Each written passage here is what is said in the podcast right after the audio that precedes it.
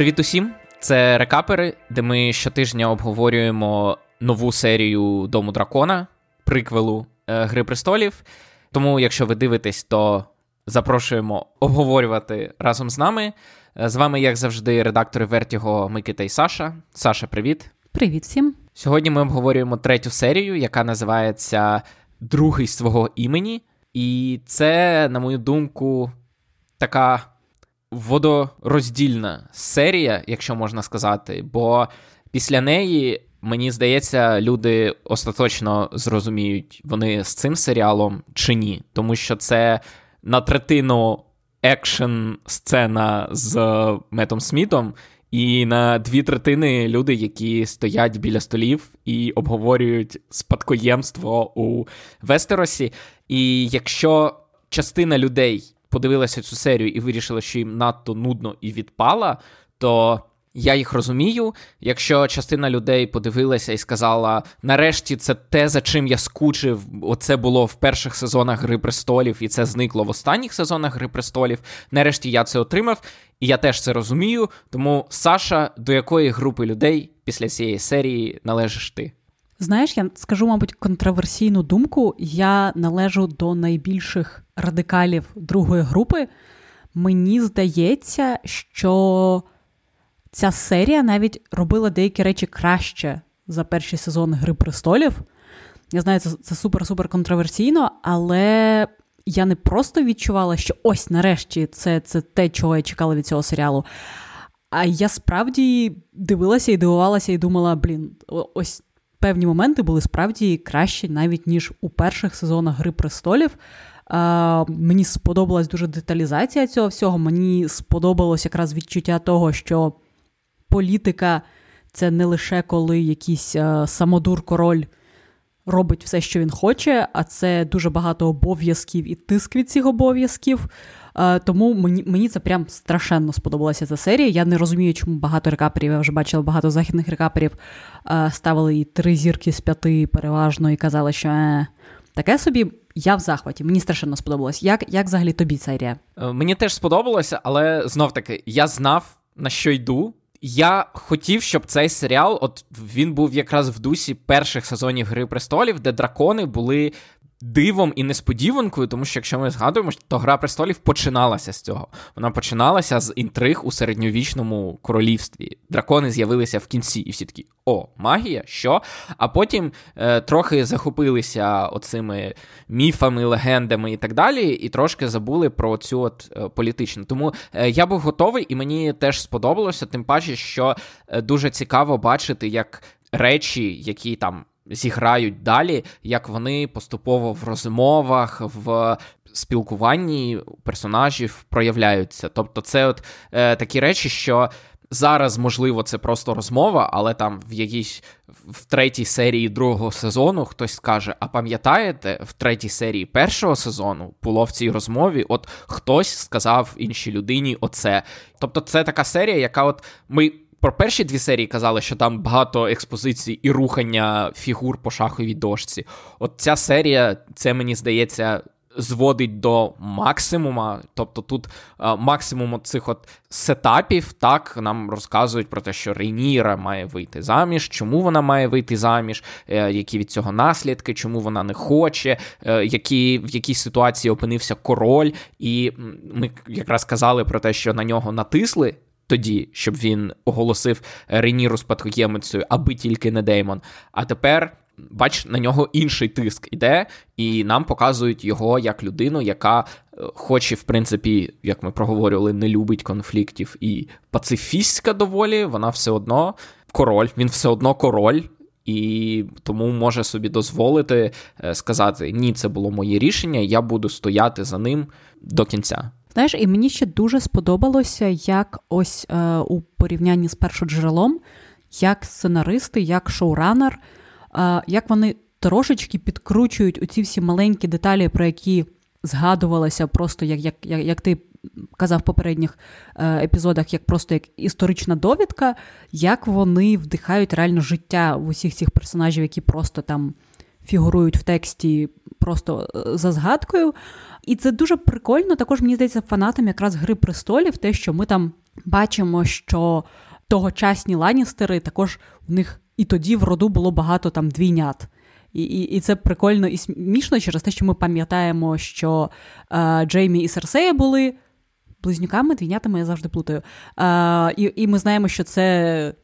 У них в роду було і до цього, і і дуже прикольно, як там е, тогочасний Джейсон Ланністер, здається, який просто можу помилятися, але мені здається, що просто згадувалась його наявність е, в тексті Мартіна, то він такий просто середньовічний бро, який прям має грати в beer pong е, і знати, знаєш, там, типу, тусуватися на якихось вечірках. Е, і, виглядає він трішки як такий е, якийсь двоюрідний брат Хемсвортів.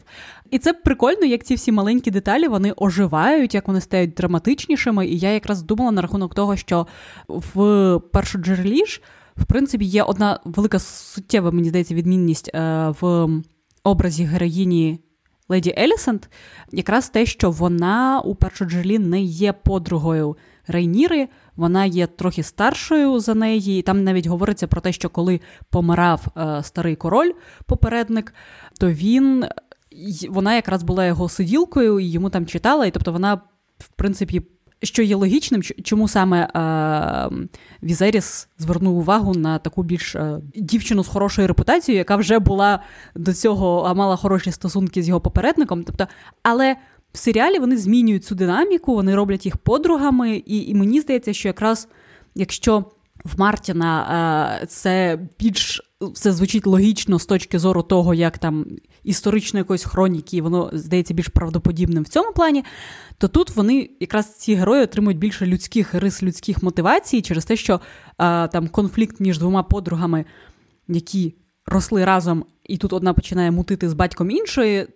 Це з людської точки людської точки зору динаміка, більш так. дивна динаміка, і ти розумієш, що да, це справді викликало багато негативних е, емоцій. І якраз навіть їх маленькі діалоги і переглядання в цій серії, коли вони там, попри те, що між ними є конфлікт, там ми бачимо, що коли вони розмовляють з іншими придворними панянками, вони все одно трішки посміхаються одна одній через те, що І, коротше, це справді класна динаміка. Знаєш, друзів, які, можливо, зараз мають не найкращі стосунки, але мають багато спільного минулого, багато якихось емоцій, спогадів і і, і склад, мають зараз складні доволі стосунки. І вона якось мені здається, ця серія дуже класно додавала цієї всієї людяності і таких маленьких деталей. Можливо, комусь вона справді здалась би нудною, але якраз ось ці деталі мені дуже сподобалися. Так, я абсолютно згоден. І на початку е, нам класно в сцені, де просто Рейніра відмовляється йти, коли її кличуть. Там дуже класна сцена, коли вона змушує придворного музиканта постійно грати одну і ту саму мелодію, і він опиняється між двох. Королев, і одна йому наказує залишитися, інша ні. І там Елісент нагадує, що вона тепер королева Рейніра принцеса, хоч і королівна, але вона королева.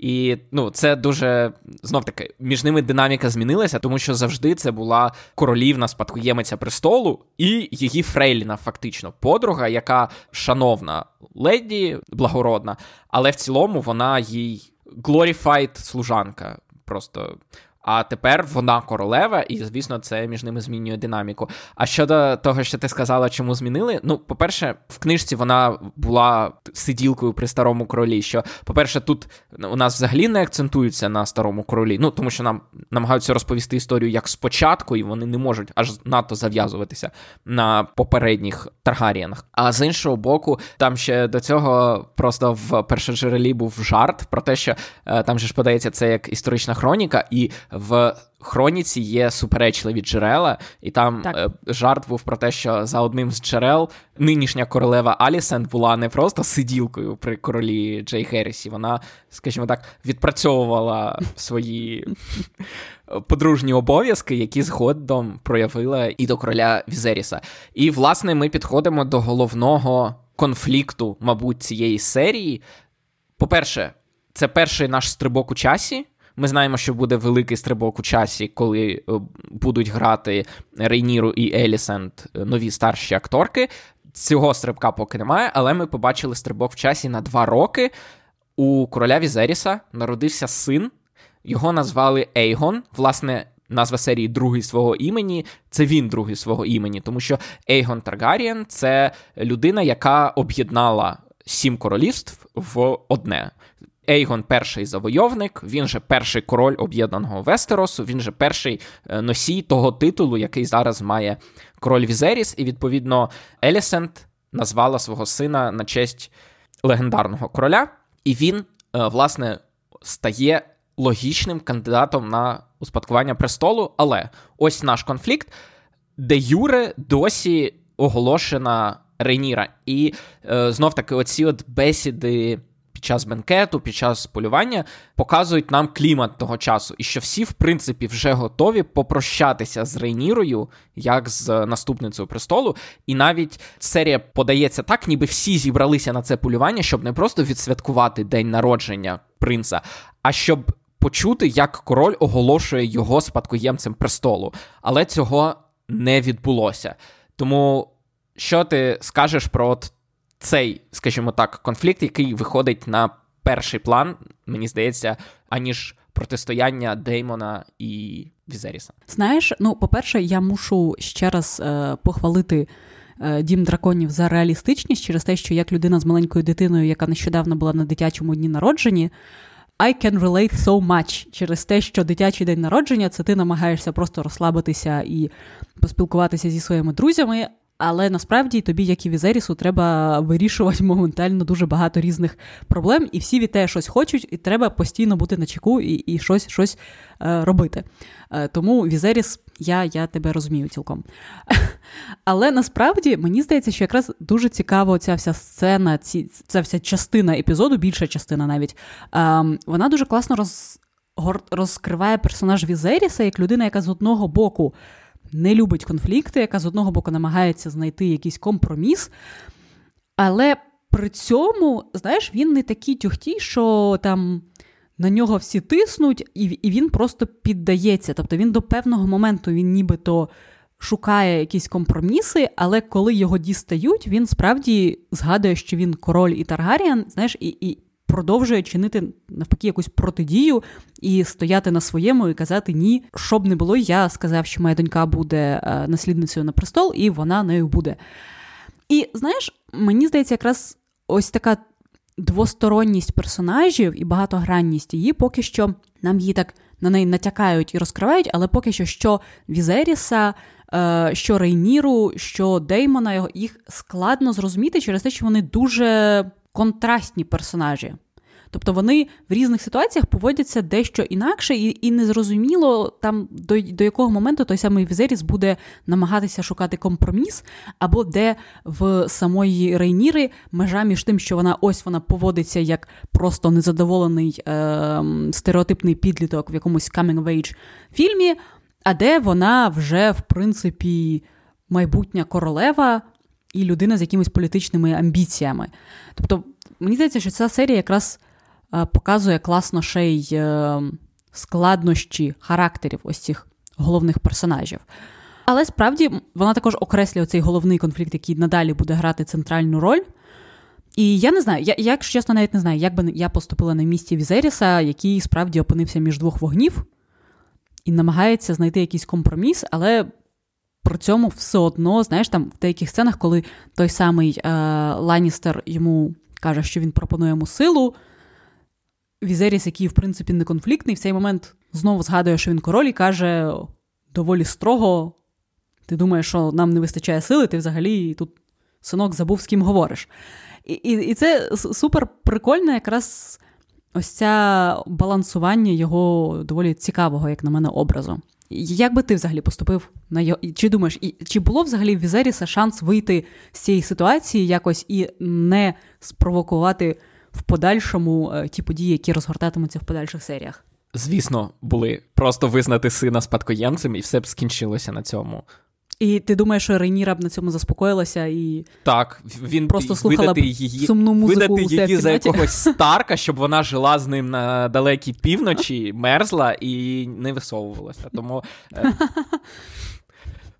Якби я думав про долю країни, я б, звісно, вчинив саме так. Але ти почала про персонажів, і я якраз теж дуже сильно хотів це відзначити. Що читаючи книжку, я думав про те, як просто у домі дракона, і в цій книжці Вогонь і кров, за на основі якої знято. Там не можна сказати, що якісь персонажі є супер likable. Так, mm-hmm. вони всі, особливо під час подій, які будуть, будуть виявляти себе з найгірших сторін. І я боявся, що чи зможуть автори, по-перше, зберегти оце, а по-друге, чи зможуть вони зробити успішний серіал, де всі персонажі будуть е, негідниками, зрадниками, вбивцями і так далі. І мені поки що дуже подобається, як вони е, можуть робити всіх своїх персонажів одночасно і людяними, зрозумілими, і водночас зберегти їхні неприємні уже риси, які в подальшому будуть проявлятися. Тобто, це була проблема в Грі престолів, коли на початку Тіріон був алкоголіком, е, розпусником і злою на всіх людиною, але при цьому так. В душі він може був і добрим, і благородним, але у нього була оця купа недоліків, доволі очевидних. Але з часом він настільки полюбився сценаристам, настільки полюбився глядачам, що що далі розвивався серіал, то далі Тіріон ставав однозначно позитивним персонажем, якому взагалі не залишили жодних негативних рис під кінець, і він просто був наймудрішим, найрозумнішим, най... найкращим. І так само було з Джоном, який е, з знов таки злого на всіх байстрюка, якого не визнає ніхто, крім лорда, і який на всіх завжди ображений і вважає себе завжди цим жертвою, і, і mm-hmm. так далі. Він потім перетворюється на парагон честі, доблесті, віри і так далі. І через те, що з Дейнеріс пройшов такий самий шлях, коли наприкінці вона.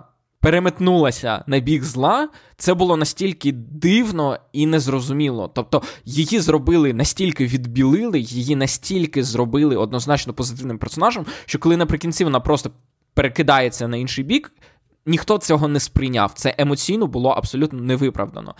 І тут в домі дракона їм поки що вдається працювати з персонажами, не звалюючись в це відбілення. Тобто. Так, Візеріс з одного боку слабкий, з одного боку, він, можливо, надто сильно прогинається. Але з іншого боку, він є моменти, де він пам'ятає, що він король. Так, з одного боку, він, наприклад, віддається надто своїм почуттям. Можливо, він думав не тим, чим мав би думати король, коли виходив за Елісент. Але з іншого боку, він дозволяє зробити те саме доньці. Він наприкінці каже, що вона може вийти заміж за того, за кого забажає, тому що вона королівна і вона це вирішує. Так само він залишається вірним своєму слову, коли він призначив її королівною. Так само Рейніра, як ти сказала, з одного боку вона капризна дівчинка, яка хоче, щоб її любили. З іншого боку, вона виявляє себе е, як королева. Вона принаймні на публіці переважно поводиться доволі імпозантно, впевнено і так далі. Так само Деймон, до якого ми ще прийдемо, він з одного боку, ми вже побачили, що він не найкраща людина. Ми побачили, що він супер гордий, що він. Краще загине, ніж дозволить старшому братику так. прийти на допомогу, хоча він без цієї допомоги загине. Він каже: краще загинути, ніж здатися слабким. Це негативна якість, але те, як він її проявляє і як це ставить, відповідно, ми все одно йому симпатизуємо. І я хочу за це дуже сильно похвалити сценаристів серіалу, що поки що вони от е, дають цим персонажам і об'єм, і, власне, можливість проявляти різні свої риси, а не звалюватися по якийсь бік. Е, скажімо так, водорозділу. Так, бо якраз е, ось Мартін описує Деймона як те, що в нього є класна фраза, яку я навіть і виписала, через те, що мені здається, що це якраз дуже великий виклик був перед шоуранерами, те, що він пише, що over the centuries, House Targaryen has produced both great men and monsters. Prince Damon was both. І це для мені здається, для шоуранера, для сценариста дуже великий виклик, коли ти треба показати з одного боку, що персонаж справді агресивний, неврівноважений, дуже любить, я не знаю, різати людей посеред вулиці, а з іншого боку, він харизматичний, і за ним багато людей готові йти, бачать в ньому героя, бачать в ньому визволителя, принца, і, і він при цьому має цю народну любов. І якраз з Дайнеріс мені здається, що цього мало бути щось схоже, так? Але там шоуранери якраз надто спочатку, як ти сказав, її відбілювали, а потім зробили такий поворот на 180 градусів і сказали: а ні, до речі, вона психопат, який готовий задля власного ем, власних якихось ідеалів, які вона собі надумала, вбивати там всіх навколо. І тут мені здається, що якраз в дрібних моментах цієї серії, в дрібних деталях дуже відчувається, що ось якраз ця багатогранність не лише стосується принца Деймона, а й, а й навіть ось в сцені, коли Рейніра е, вбиває цього кабана, точніше добиває його. Ми бачимо, що з одного боку вона налякана дівчина, яку рятує лицар, а з іншого боку, вона все одно має в собі я не знаю, запал, агресивність, ще щось, щоб потім просто колоти цього кабана в дикому нападі гніву і, і я не знаю, страху або ще чогось. І ось якраз такі маленькі ілюстративні сцени, мені здається, дуже класно розкривають персонажів і показують, в чому далі будуть їх конфлікти. І, і взагалі класно дуже якраз розкривають те, чому Таргаріани настільки бік діл в подальшій історії Вестеросу. Тобто в тій сцені, я не знаю, ми вже переходимо до сцени з Деймоном, чи ще чи ще зарано? Та здається, ви про, скажімо так, мирні сцени не сказали тільки про цей візит Рейніри в ліс. І ти, в принципі, все сказала. Е, єдине, що е, там вона на початку сказала, що вона не любить полювання, тому що кабани кричать так само, як діти. Вона цим висловлювала, скажімо так, свій натяк, що вона не бажає бути матір'ю, бо для неї слухати крики малолітньої дитини так само огидно, як слухати крики кабана, якого вбивають на полюванні. Але потім вона сама з дещо диким задоволенням вбиває цього кабана, який, власне, кричить так само, як на її думку, кричить е, маленька дитина. Тому це такий дрібний епізод, але він е, цікавий. І я думаю, тепер можемо переходити до невдалої військової кампанії Деймона і Корліса. Так, ось якраз мені здається, ми з тобою говорили е, в попередньому епізоді про те, що ще одною важливою особливістю Таргаріанів є якраз те, що вони і народ Вестеросу, і вони самі себе сприймають не зовсім як людей, а ближчими до богів, ніж до звичайних людей. І якраз сцена з Деймоном його. Я не знаю, можна це назвати прям suicide mission останнім ривком довести, що він, в принципі, і без допомоги брата може щось зробити вона якраз показує, чому вони, по-перше, відбиті на всю голову в багатьох випадках, а по-друге, чому це все одно викликає захват в людей, і чому в них настільки легендарна репутація. Тобто ми розуміємо, що вчинок Деймона він. Навіжений, що це справді людина, яка готова краще загинути в абсолютно е, нерівному бою і зробити це красиво, ніж отримати навіть допомогу від свого брата рідного. І ми розуміємо, що це абсолютно абсурдно, і і, і це не є людина, яка могла б потенційно стати хорошим е, королем.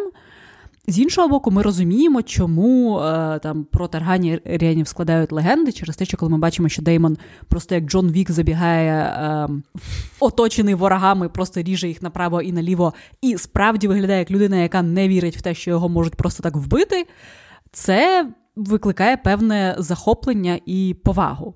Але знаєш, у мене це момент, коли я, можливо, не дуже похвалив серіал, тому що е, я розумію їхній виклик, але просто в книжці, принаймні, просто як ми з'ясували, книжка Вогонь і кров це по суті. Збірка інших оповідань, які присвячені Таргаріянам, і, можливо, в оповіданні це якось було ширше написано, але е, в цілій книжці, яку я читав, там цей, ця війна описувалася просто як кампанія затягнулася, у них не виходило перемогти, тому Візеріс змушений був е, прийти їм на допомогу і, скажімо так, витягнути їх. Але е, в серіалі нам не можуть просто так сказати, у них не виходить. І я не зовсім задоволений оцим рішенням, яке вони придумали, а саме з печерами. Тому що якщо дракон не може їх подолати, бо вони ховаються в печерах, є дуже давній спосіб воювати з людьми, які закрилися в печерах. Він називається завалити вхід в печеру, і вони там помруть від голоду і спраги, і все. І тому вони два роки воюють, і два роки ті люди ховаються в печерах, і вони сидять навколо острова і не знають, як подолати людей, які ховаються в печерах. Це з сюжетної точки зору зрозуміло, чому їм це треба зробити. Але якщо задати запитання, чому не завалити вхід в печеру, це хороше запитання, на яке я не впевнений, чи є у серіалу однозначна відповідь. Також в драконів довгі шиї і маленькі голови, і, по ідеї, вони могли б трошечки залізти, скажімо так, в прохідну е, печери і, і дихнути туди трошки вогню. І я думаю, це б, в принципі, виконало б цю задачу, але тоді б у нас не було б цієї екшн сцени. Так, варіантів багато: залити у вхід в печеру якесь е, масло або ще щось, або закинути туди якісь діжки і потім їх підпалити. Тобто. Коли люди заганяють себе в печеру, у них є перевага, що вони ховаються від атак згори, але у них є недолік. Вони сидять в печері і не можуть звідти вийти, крім як через той вхід, через який вони туди зайшли. І тому так, два роки з повною армією із двома.